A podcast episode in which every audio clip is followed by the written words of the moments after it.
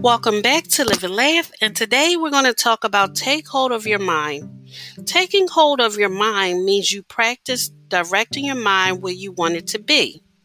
We have many mental windows to thoughts, emotions, and bodily sensations, as well as windows to each of our senses and to the environment around us. Open the window of your choosing and look through it, keeping the other window shut. If another window blows open, simply shut it gently and go back to looking through the chosen window. Thank you for listening. If you know anyone that could benefit from any of these podcasts, please go ahead and share it.